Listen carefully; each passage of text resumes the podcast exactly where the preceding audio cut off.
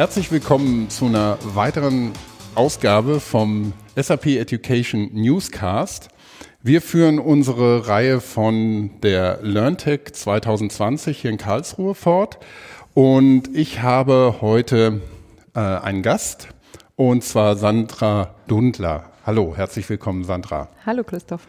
Ähm, Sandra, du bist Lern- und Transformationsbegleiterin. Das ist ein Titel, den man nicht so oft hört oder ein Arbeitstitel, Jobtitel. Ähm, wirst du uns bestimmt gleich ein bisschen erklären, was sich dahinter verbirgt und unser Thema heute und auch natürlich dein Thema Online-Coaching und wir wollen auch über Webinare reden und da auch so ein bisschen in die Praxis gucken. Ähm, da bin ich schon sehr gespannt drauf. Aber erstmal stell dich doch mal bitte den Zuhörerinnen und Zuhörern vor. Ja, sehr gern, danke. Ja, ein Titel. Titel verändern sich zurzeit, ja. Also wie beschreibt man, was man tut? Ich mache seit ähm, über 20 Jahren jetzt Erwachsenenbildung. Mir war es am Anfang nicht so ganz klar, wo der Weg hinführt. Ähm, ich war lange in einem Konzernunternehmen, dort auch äh, ganz klassisch in ähm, Linienfunktionen, immer in wechselnden, auch Abteilungsleiterin, also habe die Führungsseite auch kennengelernt und dann irgendwann gemerkt, eigentlich geht mein, mein Herz, mein Herz schlägt für was anderes. Und ähm, ich habe über die Jahre hinweg immer weiter Ausbildungen gemacht. Ganz mhm. klassisch Präsenz, analog, ja, was man halt so lernt, Coaching, Training, Aufstellungen, Organisationsentwicklung, alles, was so dazugehört. Und ähm, bin dann vor ein paar Jahren über das Thema Online gestolpert. Tatsächlich, also Live-Online-Training oder Webinar. Das ist ja immer so ein, mhm. eine Frage, was ist was. Und ähm, habe dann eine Ausbildung gemacht, selber bei der Inga Geisler. Und die hat mich so fasziniert für dieses Thema oder begeistert, dass ich mir gedacht habe, okay, es ist eine sehr schöne Bereicherung, online eben Dinge zu tun. Und ähm, so komme ich zu diesem Titel, weil für mich stellt sich immer mehr ganz deutlich heraus, dass die digitale Transformation ganz viel mit Menschen zu tun hat. Mhm. Und dass es eigentlich ganz oft nicht um die Technik geht, weil die Technik entwickelt sich sowieso, die kommt.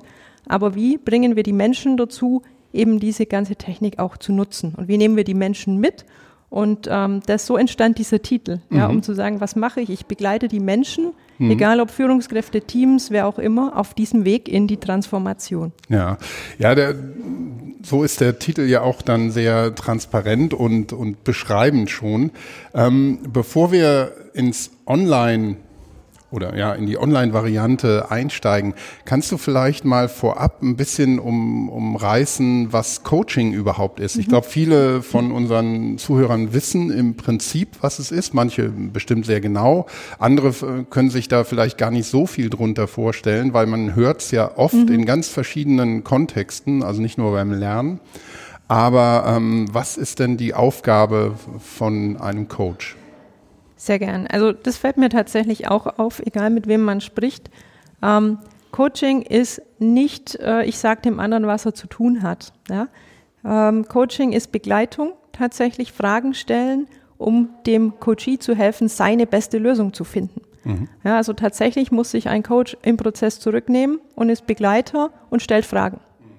Und holt durch die Fragen eben ganz neue Lösungen und Ideen aus dem Coaching heraus, die seine Lösung unterstützen. Und ich glaube, Coaching ist ein, einer der äh, Lernthemen mhm. im, in der Zukunft. Ja. Ja, es gewinnt auch an Bedeutung.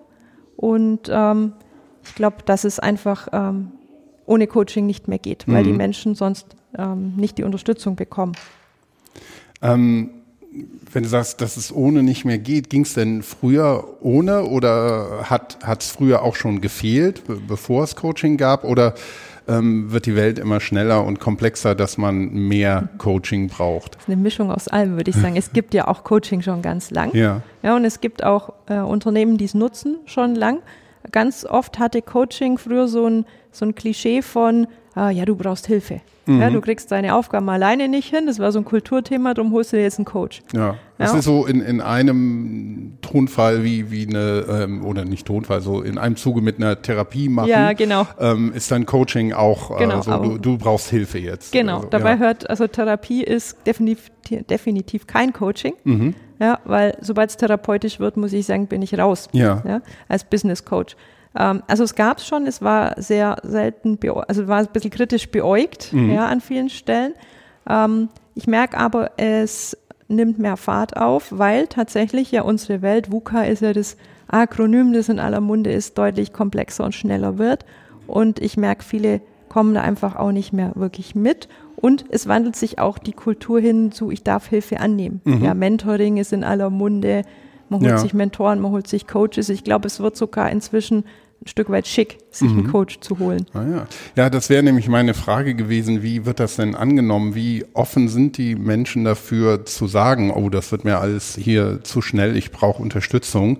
Ähm, es ist ja oft auch, ähm, vielleicht auch bei Männern mehr als bei Frauen, ich weiß nicht, ob es immer noch so ist, dass man eher dazu neigt, so zu tun, als hätte man alles im Griff und braucht eh keine Hilfe. Und mhm. ähm, das läuft schon. Also man, ne, der, der der Kapitän steuert das Schiff und alles ist gut oder ähm, ob man wirklich das eher so pragmatisch sieht. Also ich glaube, es gibt beides nach wie vor. Ja, es mhm. gibt die alte Welt, die merken wir ja überall noch.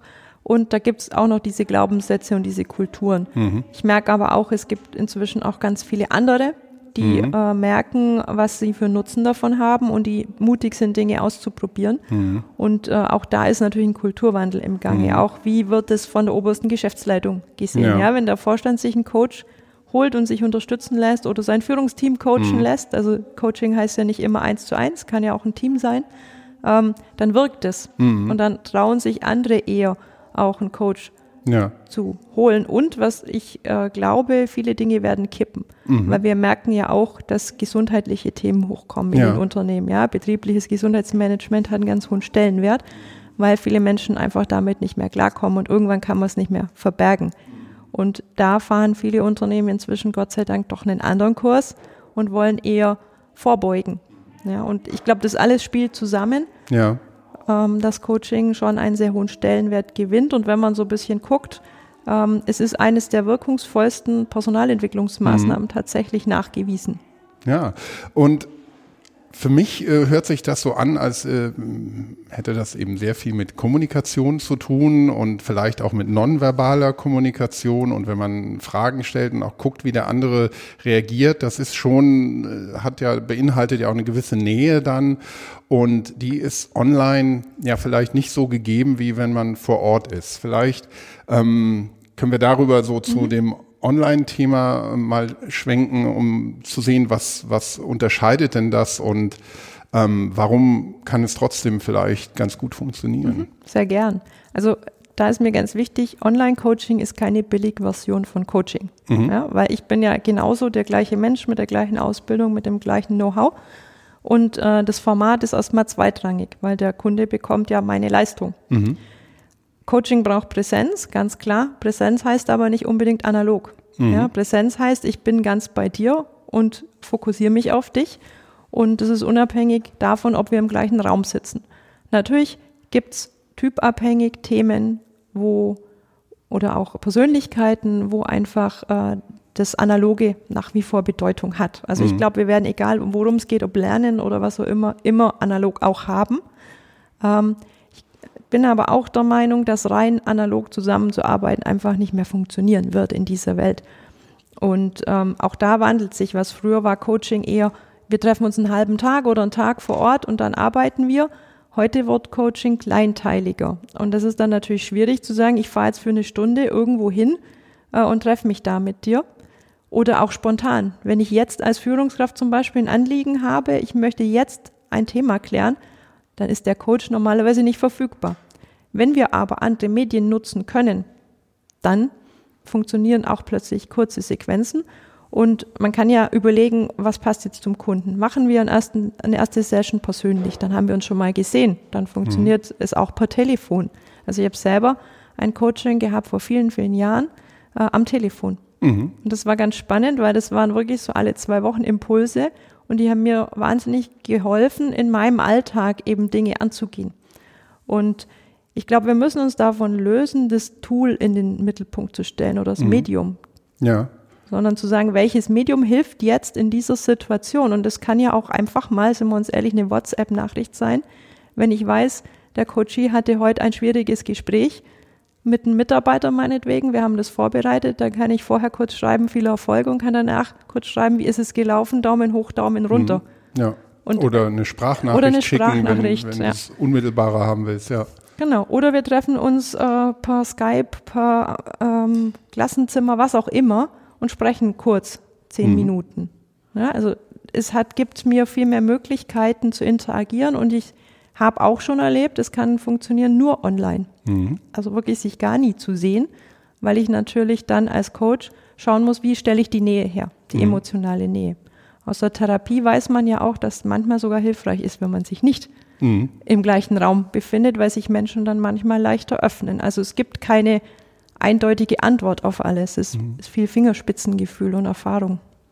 Du sagst Fingerspitzengefühl. Wie ähm, siehst du denn ähm, die Rolle von auch ähm, weitergehenden Technologien beim Coaching, dass zum Beispiel auch ähm, sowas wie Chatbots und künstliche mhm. Intelligenz da eine Rolle spielen. Also ich habe irgendwo mal mehr oder weniger aufgeschnappt, also nicht recherchiert, ähm, dass ähm, gerade Chatbots im, beim Coaching, aber auch bei, bei sogar bei Therapien, also wo man das getestet hat, mhm. ähm, sehr gut angenommen worden sind, weil so auf, auf einer bestimmten Ebene die, die Leute froh waren, dass sie eben eine Maschine gegenüber hatten, der sie sich äh, quasi äh, ja, vorurteilsfreier oder einfacher anvertrauen konnten als einem Menschen. Mhm. Ähm, würdest du solche Technologien als, als Konkurrenz äh, für dich sehen oder als ähm, überhaupt keine Konkurrenz oder vielleicht als Erweiterung der Möglichkeiten? Also ich ähm, habe nur keine abschließende Meinung, weil ich das nur nicht selber ausprobiert habe. Ich aber, hatte aber erst gestern ein Gespräch dazu hier auf der Messe oder am Abend dann mit einer, die da sich auskennt. Und ich weiß, dass TriCat zum Beispiel ganz viel Forschung macht in die Richtung, weil ich habe für mein Buch auch den Markus Herkersdorf interviewt. Und die haben tatsächlich eben ähm, ganz viel mit KI da schon getestet. Mhm. Ich glaube, es kann eine gute Ergänzung sein. Ähm, vielleicht auch Teile eben auszulagern vielleicht die, das, die Auftragsklärung vorher ein Stück weit dazu nutzen, um mal zu gucken, wo ist äh, der Coachie unterwegs oder wenn es einfach kon ganz konkrete Themen sind. Also ich glaube nicht, dass ein Chatbot ein komplettes Coaching überflüssig macht. Dazu mhm. sind wir viel zu sehr auf der persönlichen Ebene unterwegs. Aber vielleicht können Teile einfach da helfen und hilfreich sein, um ein Angebot auch zu erweitern. Aber ich glaube, da muss sich noch ein bisschen was entwickeln.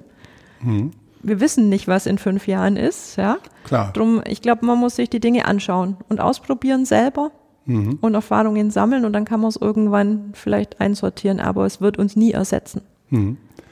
Ähm, vielleicht gehen wir mal eine, eine Stufe konkreter in, ins Thema rein. Wenn du ähm, von Online-Coaching sprichst, jetzt haben wir so ein bisschen beleuchtet, was es bedeutet und ähm, mhm. wie es gemacht wird.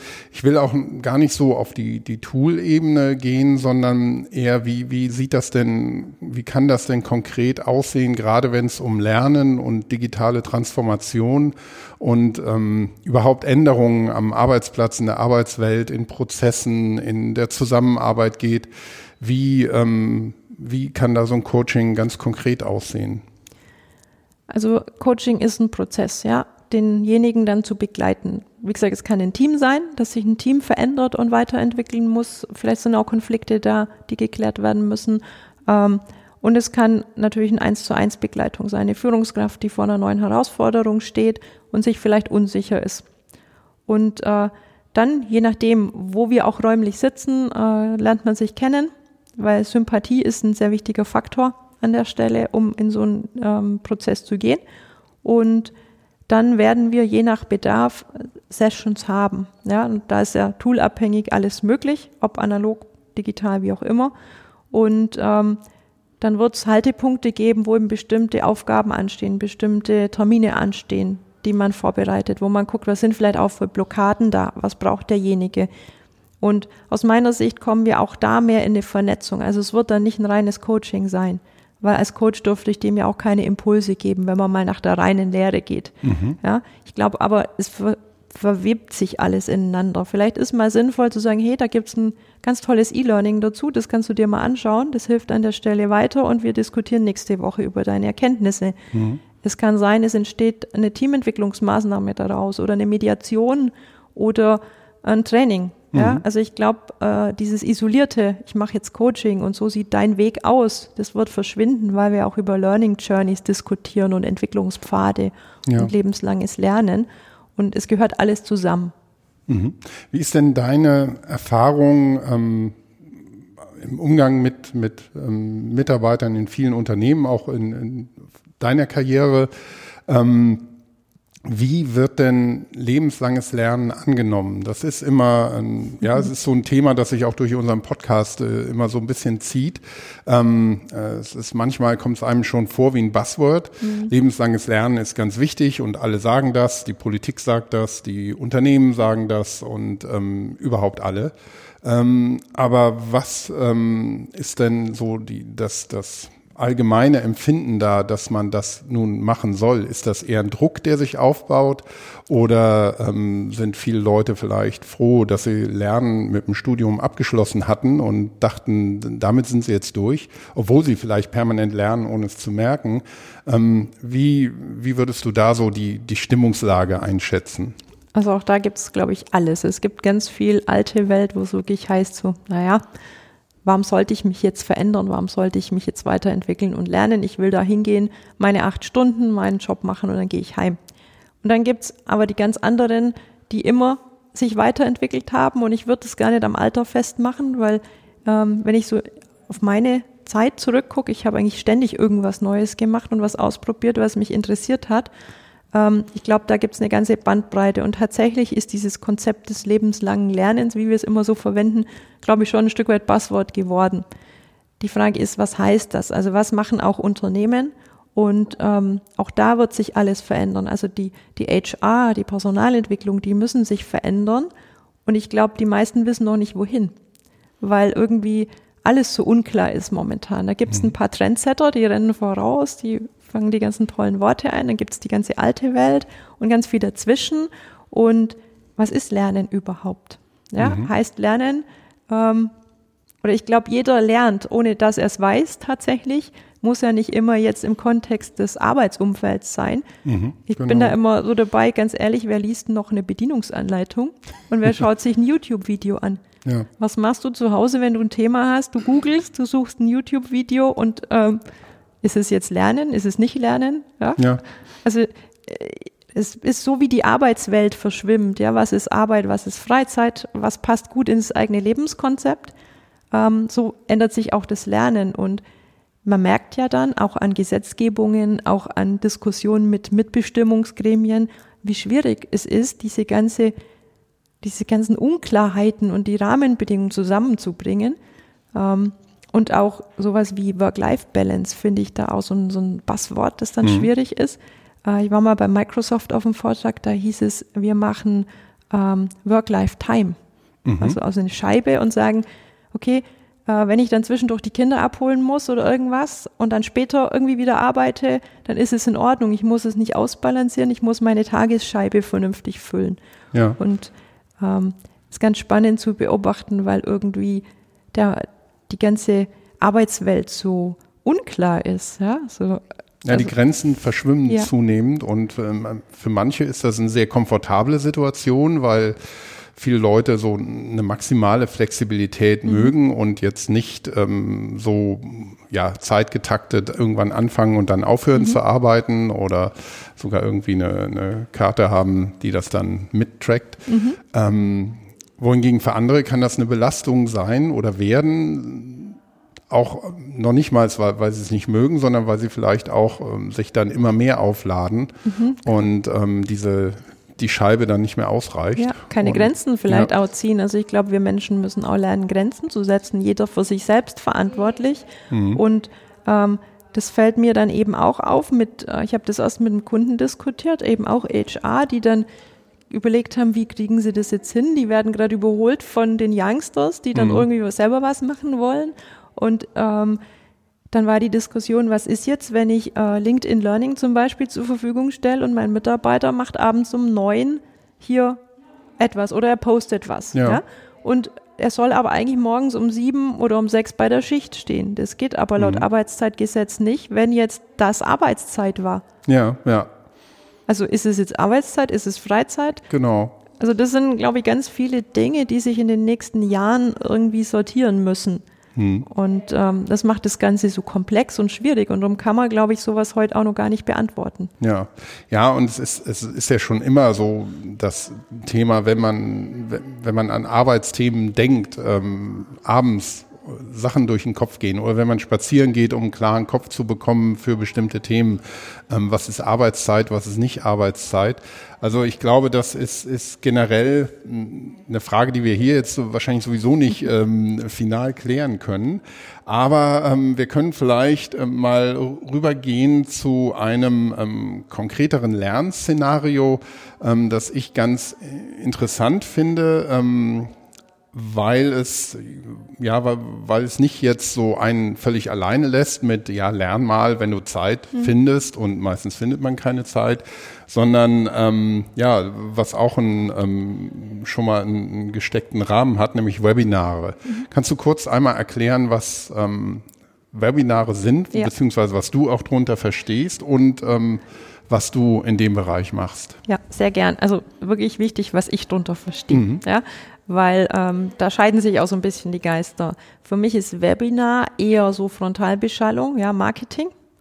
Veranstaltung, da können 200 Leute drin sitzen und einer referiert. Ist die Frage, muss es dann live sein oder kann man da dann nicht tatsächlich ein Video äh, machen? Ähm, für mich ist Lernen dann eher Live-Online-Training. Also tatsächlich zusammen in einer kleineren Gruppe mit, je nachdem, maximal 10, 12 Leuten, würde ich sagen, äh, in einem virtuellen Klassenzimmer zu sein mhm. und dort interaktiv ein Training zu haben. Und das in kürzeren ähm, Stücken, als jetzt ein Präsenztraining wäre, weil wir alle wissen, die Aufmerksamkeitsspanne digital ist kürzer und es ist anstrengender und ich muss ja versuchen, die Leute bei der Stange zu halten. Und wichtig ist an der Stelle dann eben auch in so einem Setting dann auch einen Trainer zu haben, der weiß, wie er die Leute wieder aktiviert und mitnimmt und bei der Stange hält. Und das ist für mich Live-Online-Training und weniger Webinar, was aber oft sehr synonym verwendet ja. wird. Ähm, bei einem ähm, Webinar oder Live-Online-Training, ähm, du hast den Trainer erwähnt oder die Trainerin, das ist natürlich eine, eine sehr wichtige Rolle da, mhm. also dass man die Leute sich nicht alleine überlässt, ähm, genauso wie in einem Klassenraumtraining. Ähm, wenn sich jetzt das Arbeitsbild für viele Trainerinnen und Trainer, die klassisch im Klassenraum viele Jahre gearbeitet haben, mhm ähm, da auch immer die, die, den direkten Austausch, die Ansprache hatten. Ähm, die können ja nicht einfach so alles wahrscheinlich übertragen in, in dieses digitale Format. Ähm, hast du vielleicht auch ein paar Tipps oder, oder Insights, ähm, was da wirklich wichtig ist, worauf man achten muss, was man können muss, was die speziellen, ähm, mhm. ja, das spezielle Wissen ist, das man da haben muss? Ja. Gebe ich dir vollkommen recht, man kann es nicht einfach übertragen. Also man sollte sich schon zuerst mal auseinandersetzen mit der Technik. Man äh, sollte sich auch mit dem Thema, wie baue ich überhaupt so ein Training dann auf, also Didaktik auseinandersetzen. Es ist dort doch auch ein Unterschied da zwischen Präsenz und digital. Und ähm, hilfreich ist es tatsächlich, äh, eine Ausbildung dazu zu machen und nicht jetzt, oder jemand zu haben, der eben erfahren ist und der einen an die Hand mhm. nimmt. Aber ich glaube, eine Ausbildung ist schon wichtig. Das gibt es auch als das Ausbildung schon ja. Online-Trainer? Ja, mhm. Live-Online-Trainings gibt es diverse, ja. auch in Akademien, aber auch natürlich Einzelanbieter mit unterschiedlicher Qualität, wie immer. Also das ja. ist ja immer so, wen suche ich mir aus. Ähm, und dann wirklich bei mir war es so wirklich ein Lichtschalter umgelegt. Ja. Ich habe die erste Session gehabt. Ich kannte die Trainerin vorher nicht. Ähm, wir sind inzwischen ganz eng zusammenarbeitende Kollegen, weil einfach so eine Nähe entstanden ist. Die hat es wirklich geschafft, in den ersten zehn Minuten mich so zu begeistern für dieses Thema live online. Und auch, ich hatte das Gefühl, ich kenne sie menschlich. Ja. ja? Und äh, im Nachhinein weiß ich schon, wie sie es gemacht hat, weil du einfach ein paar ja, Rahmenbedingungen beachten musst ähm, und ein paar Tricks wissen solltest, dich einfach damit auseinandersetzen, so ein Training auch genauso gut zu konzipieren wie ein Präsenztraining, weil das ist auch da, die Qualität ist keine andere und ich sollte auch genauso viel Vorbereitung und Nachbereitung ähm, mhm. ein, sollte man einplanen, das ist nur der Raum ein anderer. Ähm, und das hat mich total fasziniert, mhm. ja, wie man so schnell, so nah die Leute mitnehmen kann. Und wenn du dann Erfahrung hast, dann ist es wichtig, mutig zu sein und Dinge auszuprobieren. Mhm. Also ich mache zum Beispiel in 3D auch ein Fishbowl, was vielleicht manche sagen, wie, wie kann man denn hier im Kreis sitzen und dann stehen welche und man diskutiert. Das geht alles. Man muss dann auch ein bisschen ausprobieren, mutig sein, ein bisschen spielen. Ja. Und was ganz wichtig ist an der Stelle, ähm, ich nenne das, das habe ich mal irgendwo gehört, das finde ich einen coolen Begriff, digitale Resilienz. Also mhm. als Trainer oder Coach auch eine Resilienz zu haben, ähm, wenn was nicht funktioniert. Weil der ja. Standard ist das, was nicht funktioniert. Ja, und dann klar. Plan B zu haben und zum, auch zu den Leuten dann in der Ruhe sagen zu können, okay, wir haben jetzt gerade ein technisches Problem oder es funktioniert es nicht ganz so, ja. wie ich es mir gedacht habe. Ja, ja, das kenne ich auch aus vielen Live-Demos und ja. Und also das ja. sind einfach so diese, diese praktischen Dinge ausprobieren, dann auch selber allein auch mal ausprobieren oder mit wohlgesonnenen Kollegen mhm. Dinge ausprobieren. Und dann kann man sehr viel Formate, wenn man mal drüber nachdenkt, aus der Präsenz in digital übertragen, ja. abgewandelt, muss man ein bisschen spielen, wie es funktioniert und dann ähm, kann man das als erfahrener mhm. Trainer machen. Auch hier wichtig, ich kann aber nicht nur eine Live-Online-Trainer-Ausbildung machen, wenn ich vorher kein Trainer war. Also man sollte schon eine fundierte Ausbildung wie in jedem Berufsbild vorher haben.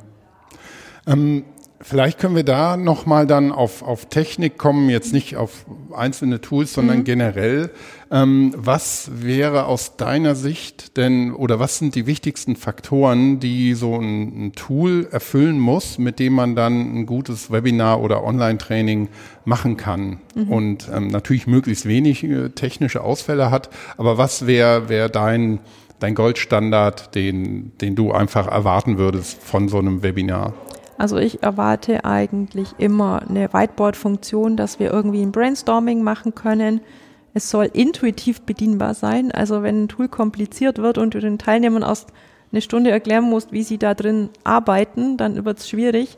Ähm, ich mache das ganz gern so, dass ich am Anfang, gerade wenn ich, ich mache oft ähm, Module, dass ja. wir uns mehrfach treffen und im ersten ist wirklich Zeit für Technik und dann kann man schon ein paar Sachen ausprobieren lassen, mhm. gleich mit Fragen verbunden, ja, ja, im Vorstellen zu sagen, schreibt mal irgendwas aufs Whiteboard oder ähm, diese Zustimmsymbole, zu sagen, ich kann die Hand heben, solche ja. Sachen, das muss möglich sein.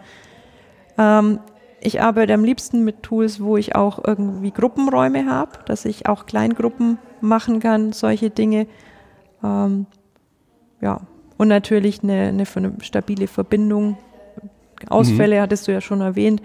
Und ähm, dann kann man sich eigentlich sehr gut, ja, sag ich mal, ähm, ganz gut da bewegen. Umfragen sind, man, sind auch ganz schick, mhm. kommt aber aufs Tool an. Also in 3D mache ich nie Umfragen, obwohl es die Funktion gibt, weil da will ich, dass die Leute sich mit den Avataren bewegen und dann lasse ich sie lieber ja. vor Bilder stehen und mache dann ein schönes Foto, wo mhm. die Avatare stehen. Ähm, aber also auf jeden Fall brauche ich mindestens ein Whiteboard, mhm. idealerweise auch noch einen Gruppenraum. Und ähm, die ähm, visuelle und Audioqualität, ist das ein, ein K.O.-Kriterium oder eher so ein nice to have? Ähm, natürlich, ich brauche eine gute Audioverbindung. Was mir mhm. persönlich nicht ganz so wichtig ist, ist das Thema Kamera, weil, sind wir uns mal ehrlich, wenn ich zu zwölf in einem Raum bin und jeder hat seine Webcam an, das funktioniert nicht, weil ich nicht weiß, was die Bandbreite bei den Leuten vor Ort ist. Ja. Ähm, und ich mache es ganz oft auch so, dass ich nach dem ersten Kennenlernen meine Kamera auch ausschalte, mhm. weil die sollen ja nicht mich beobachten, sondern die sollen beim Inhalt sein. Also ist die Frage, braucht man wirklich immer Video? Ja, mhm. Macht, bringt es einen Mehrwert an der Stelle? Also solche Fragen muss man sich auch wirklich stellen und die Dinge ausprobieren. Und ähm, da muss man einfach gucken. Natürlich brauche ich eine vernünftige Qualität und ich brauche auch Teilnehmer, die selber auch ein Headset haben. Ja. Also kein Mikrofon auf dem Tisch, weil das gibt Rückkopplung. Mhm, genau. Sondern einfach so ein bisschen Basisausstattung. Ja. Ja, das denke ich auch so eine Basisausstattung. Das merken wir auch beim, beim Podcasten, mhm. wenn wir mit anderen zusammen da was, was machen. Ähm, da ist dann ganz besonders natürlich das gute Audio so, so der Bottleneck, der Flaschenhals, an, an dem dann mhm. auch sich so die Geister scheiden können. Ähm, Vielleicht ähm, kannst du zum Schluss ähm, nochmal für alle die, die, die sich äh, für das Thema Webinare und Online-Coaching im Speziellen interessieren, nochmal eine kleine ähm, Zusammenfassung von, von Quellen geben, die du mhm. für, für wichtig ähm, erachtest? Mhm. Also es gibt noch nicht allzu viel an äh, Buchmaterial. Es gibt ja noch Leute, die lesen ganz gern Bücher. Ähm, ich habe ein ganz gutes Nachschlagewerk zu Hause. Das ist eben von der Inga Geisler. Da geht es um Live-Online-Training. Das finde ich sehr gut. Dann habe ich selber ja im September bei Manager-Seminare ein Buch äh, zum Thema Online-Coaching veröffentlicht, wirklich als Handbuch für Trainer und Coaches, weil ich merke, dass sich viele da schwer tun. Mhm. Ähm, daraus gibt es auch eine Artikelserie, die bei Training aktuell läuft. Diese ähm, Artikel, die sind eben auch Teile aus dem Buch, die kann man sich auch zum Beispiel auf meiner Homepage runterladen. Ähm, da sind die frei verfügbar dann. Ähm, ansonsten ist es tatsächlich relativ schwierig. Also es gibt noch ein paar Methodenbücher von der einen oder anderen Kollegin. Ähm, ja, und dann wirklich Training. Also ein ja. Training mal auszuprobieren, selber in sich ausbilden zu lassen und zu gucken. Oder ähm, Gerade wenn jetzt jemand noch sehr unschlüssig ist, ähm, es gibt ganz viele kostenlose Webinare. Ja, mhm. Machen viele ja auch als Marketing. Einfach mal als Teilnehmer reinschmökern. Ja. ja, wie funktioniert das? Wie macht er das? Gefällt mir das? Könnte ich mir das vorstellen? Mhm. Also das ist, finde ich, ein ganz wichtiger Schritt, um mal Dinge auch auszuprobieren, ja. um mal zu schnuppern, mal zu sehen, wie ist überhaupt bei mir zu Hause die Internetverbindung. ja? ja, ja, klar. Ja? Ähm, solche Dinge das, glaube ich, hilft an der Stelle. Und in Dialog gehen. Mhm. Meine, wir sind ja hier auf der LearnTech, da gibt es ganz viele Anbieter von diesen Tools, da kann man die auch ausprobieren. Die meisten haben auch Probelizenzen. Ja, das ist natürlich ein gutes Stichwort. Ähm, äh, in, in Kontakt treten ähm, kann man ja über LinkedIn auch mhm. mit dir und auch mit dem Thomas Jenewein und mir und ähm, auch über Twitter. Also wir freuen uns bei dem Podcast natürlich auch immer über Feedback, über Kommentare, alles, was ähm, ihr, liebe Hörerinnen und Hörer, davon haltet, was wir hier so reden. und ähm, wir werden in Zukunft ähm, hoffentlich auch noch ein paar mehr Möglichkeiten haben, dass auch eine Diskussion da entstehen kann. Ähm, wir freuen uns aber auch über Kommentare auf iTunes, wo man den Podcast runterladen kann. Natürlich auch über Sternchenbewertungen und ähm, bei Spotify. Ähm, also da nochmal wirklich ähm, die Bitte, wen das interessiert, wirklich nicht davor zurückscheuen, mit uns in Kontakt zu treten. Ähm, zum Schluss hätte ich noch eine ganz kurze mhm. Frage. Ähm, wie lernst du denn, wenn du was Neues dir erarbeiten willst oder musst? Mhm. Ähm, wie gehst du da dran? Also ganz unterschiedlich tatsächlich nach Thema. Also ich war erst im Sommer letzten Jahres tatsächlich vier Tage auf dem Präsenztraining. Fand ich super spannend mal wieder, um einfach auch zu tun, zu machen. Dann ähm, war ich schon Teil eines MOOCs Mhm. Ganz, äh, ganz interessant, mit Zertifikat am Schluss. Also ähm, morgen bin ich im Pilot dabei in dem Barcamp in äh, Microsoft Teams. Mhm. Das ist, finde ich, schon sehr spannend. Natürlich Recherche, Austausch, LinkedIn, äh, Gruppen. Ich habe äh, Working Out Loud mitgemacht in dem Circle. Wir waren da in Zoom unterwegs. Ähm, ja, Live-Online-Trainings. Also alles so querbeet. Und wie ja. gesagt, äh, wenn ich irgendwas brauche und wenn es bloß darum geht, für die Kinder irgendeine Faltanleitung, dann ist man halt auf YouTube unterwegs. Ja. Ähm, man merkt es gar nicht. das Richtige ja. finden, ja. Genau. Wissensdatenbanken, alles Mögliche. Mhm. Ja. Gut, Sandra, vielen Dank. Das hat großen Spaß gemacht und war für mich sehr interessant. Ich hoffe für unser Publikum auch. Schön, dass du da warst und dir hier bei der LearnTech die Zeit genommen hast, um mit mir darüber zu sprechen. Dankeschön. Sehr gerne, danke. Tschüss. Tschüss.